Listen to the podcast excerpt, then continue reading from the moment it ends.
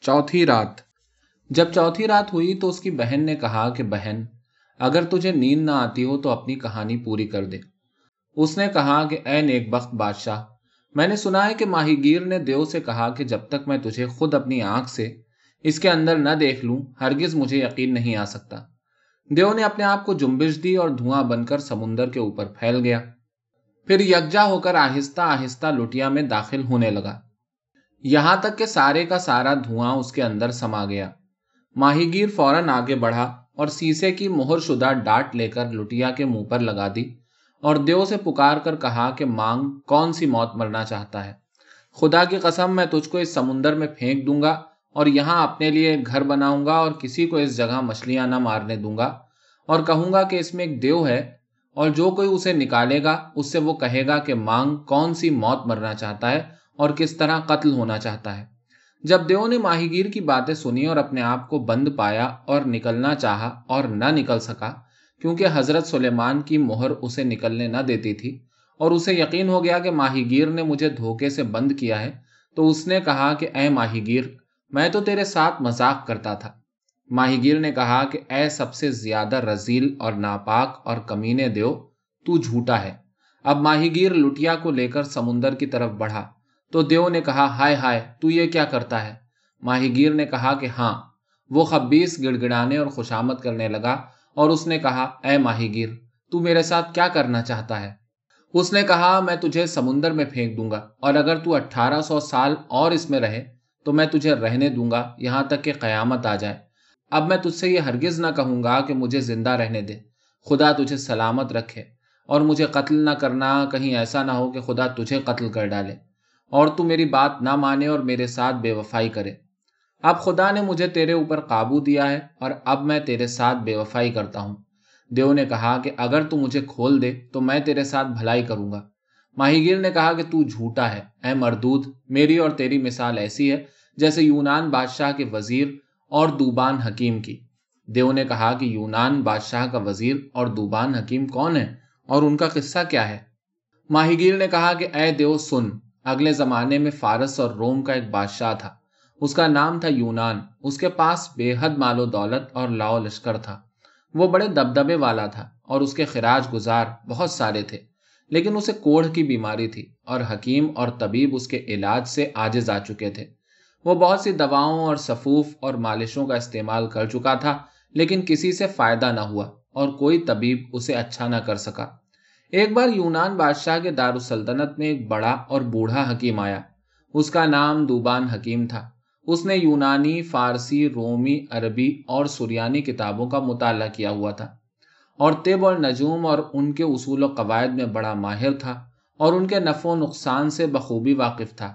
اور مفید اور مضر نباتات اور جڑی بوٹیوں کی پہچان میں بڑی دسترس رکھتا تھا۔ فلسفی تھا اور طبابت وغیرہ کے ہر پہلو سے واقف۔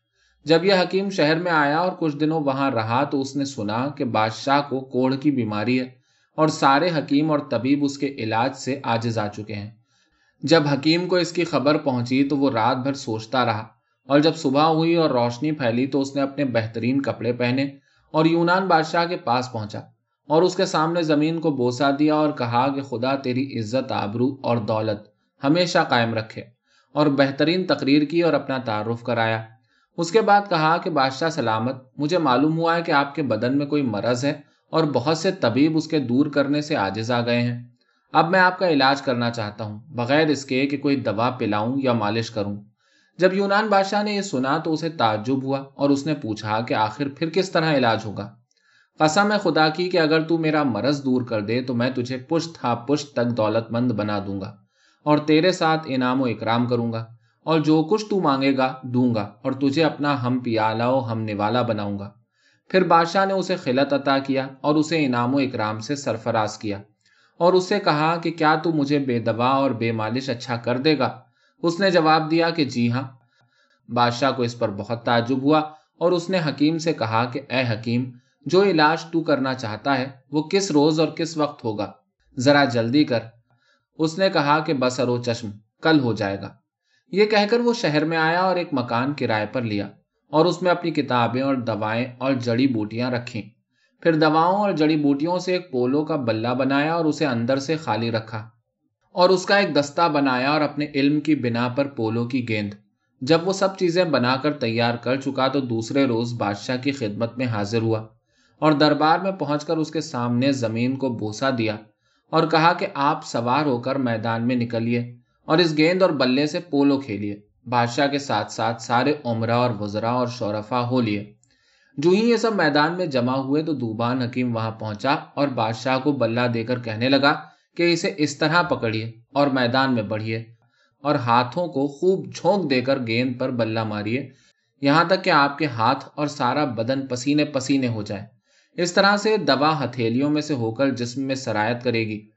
جب آپ کھیل چکے ہیں اور دوا سرایت کر چکی ہو تو اپنے محل میں واپس جائیے اور ہمام میں جا کر نہائیے اور سو رہیے۔ بس، آپ اچھے ہو جائیں گے۔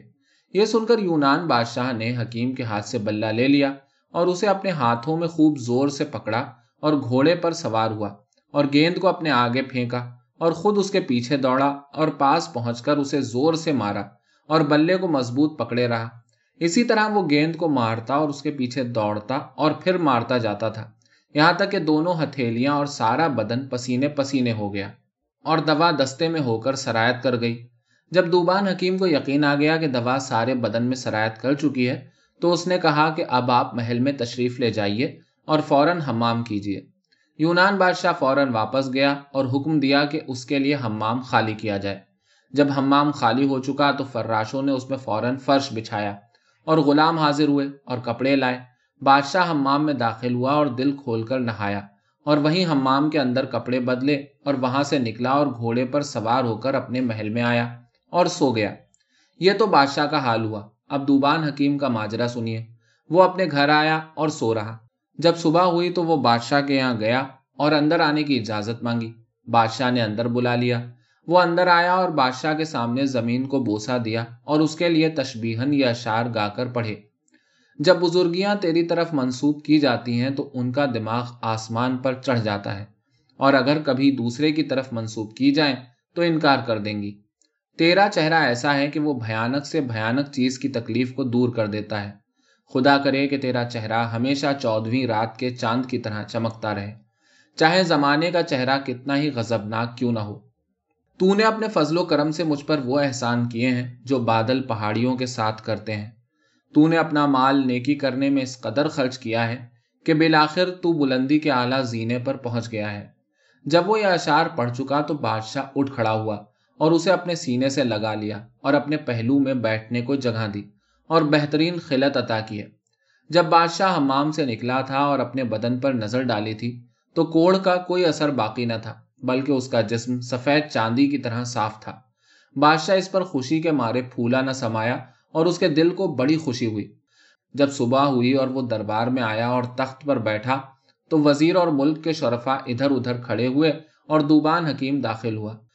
جب بادشاہ نے اسے دیکھا، تو فوراً اٹھ کھڑا ہوا اور اسے اپنے پہلو میں بٹھایا اور عمدہ عمدہ کھانے لائے گئے اور اسے اپنے ساتھ کھلایا اور دن بھر اسے اپنی ہمراہی میں رکھا۔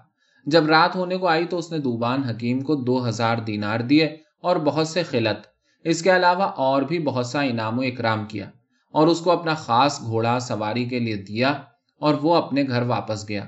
یونان بادشاہ اس کے اس علاج پر سخت تعجب کرتا اور کہتا کہ اس شخص نے میرا علاج بیرونی طریقے سے کیا اور تیل سے مالش تک نہ کی۔ خدا کی قسم، یہ بڑی حکمت کا کام ہے۔ ایسے شخص کے ساتھ جتنا انعام و اکرام کیا جائے، کم ہے۔ بادشاہ نے اسے اپنا رفیق اور دوست بنا لیا۔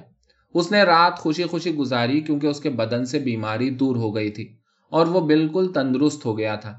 جب صبح ہوئی تو یونان بادشاہ باہر نکلا اور شاہی کرسی پر بیٹھا اور ملک کے روسا دست بستہ کھڑے ہوئے اور وزرا اور عمرہ اس کے داہنے بائیں بیٹھے۔ اس وقت اس نے دوبان حکیم کو یاد کیا۔ وہ آیا اور اس کے سامنے زمین کو بوسا دیا۔ بادشاہ اٹھ کھڑا ہوا اور اسے اپنے پہلو میں جگہ دی اور اس کے ساتھ کھانا کھایا۔ اور دعا مانگی کہ خدا اس کی زندگی زیادہ کرے اور اسے خلت عطا کیے اور انعام دیا اور رات تک اس کے ساتھ بات چیت کرتا رہا۔ پھر اس نے حکم دیا کہ اسے اور پانچ خلت اور ایک ہزار دینار دیے جائیں۔ حکیم بادشاہ کا شکریہ ادا کرتا ہوا گھر واپس آیا۔ جب صبح ہوئی تو بادشاہ اپنے دربار میں آیا اور عمرہ وزرا اور خدام اس کے ارد گرد کھڑے ہوئے۔ راوی کہتا ہے کہ بادشاہ کا ایک وزیر تھا جو نہایت بدصورت اور کمینہ اور کنجوس اور حاسد تھا اور حسد کرنے میں اسے بڑا مزہ آتا تھا۔ جب اس نے دیکھا کہ بادشاہ نے دوبان حکیم کو اپنا مقرب بنایا ہے اور اسے اس قدر انعام دیے ہیں تو اس کے دل میں حسد کی آگ بھڑکنے لگی اور وہ اسے نقصان پہنچانے کے پیچھے ہاتھ دھو کر پڑ گیا۔ کیونکہ ضرب المثل ہے کہ کوئی جسد نہیں جس میں حسد نہیں۔ اور یہ بھی کہا جاتا ہے کہ ظلم ہر شخص کے اندر پایا جاتا ہے۔ فرق محض اتنا ہے کہ طاقتور اسے ظاہر کر دیتا ہے اور کمزور اسے چھپائے رکھتا ہے۔ الغرض وزیر یونان بادشاہ کے پاس آیا اور اس کے آگے زمین کو بوسا دیا اور کہنے لگا کہ جہاں پناہ، میں نے آپ ہی کی نیکیوں کے اندر پرورش پائی ہے اور میں ایک نصیحت کرنا چاہتا ہوں۔ اگر میں اسے اپنے دل میں چھپائے رکھوں تو حرام زیادہ ہوں۔ اگر آپ اجازت دیں تو کہوں۔ بادشاہ کو یہ سن کر پریشانی ہوئی اور وہ کہنے لگا کہ آخر وہ کون سی نصیحت ہے؟ وزیر نے کہا، اے جلیل القدر بادشاہ، بزرگوں کا قول ہے کہ جو کوئی انجام کو نہیں سوچتا، زمانہ اس کا ساتھ نہیں دیتا۔ میں دیکھتا ہوں کہ بادشاہ ٹھیک کاروائی نہیں کر رہا ہے۔ وہ اپنے ایسے دشمن پر جو اس کے ملک کو ستیاناس کرنا چاہتا ہے، انعام و اکرام کر رہا ہے اور اس کے ساتھ بھلائی سے پیش آتا ہے اور اسے بہت بڑا مرتبہ دے رکھا ہے اور اپنا مقرب بنایا ہے۔ مجھے ڈر ہے کہ کہیں بادشاہ کو نقصان نہ پہنچے۔ بادشاہ بہت گھبرایا اور اس کے چہرے کا رنگ اڑ گیا اور اس نے پوچھا کہ تیرا گمان کس کی طرف ہے اور تو کس کی طرف اشارہ کر رہا ہے؟ وزیر نے کہا کہ اگر آپ سو رہے ہوں تو جاگ جائیے، میرا اشارہ دوبان حکیم کی طرف ہے۔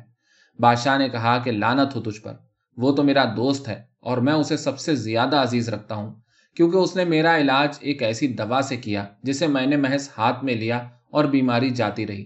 اس بیماری کے علاج سے تمام حکیم آجز آ چکے تھے۔ اس کا ثانی اس زمانے میں نہیں، نہ دنیا کے مشرق میں، نہ مغرب میں۔ اس کے متعلق تو ایسی بات کہتا ہے۔ میں آج ہی سے اس کا روزینہ اور تنخواہ مقرر کیے دیتا ہوں۔ ہر مہینے اسے ایک ہزار دینار دیا کروں گا۔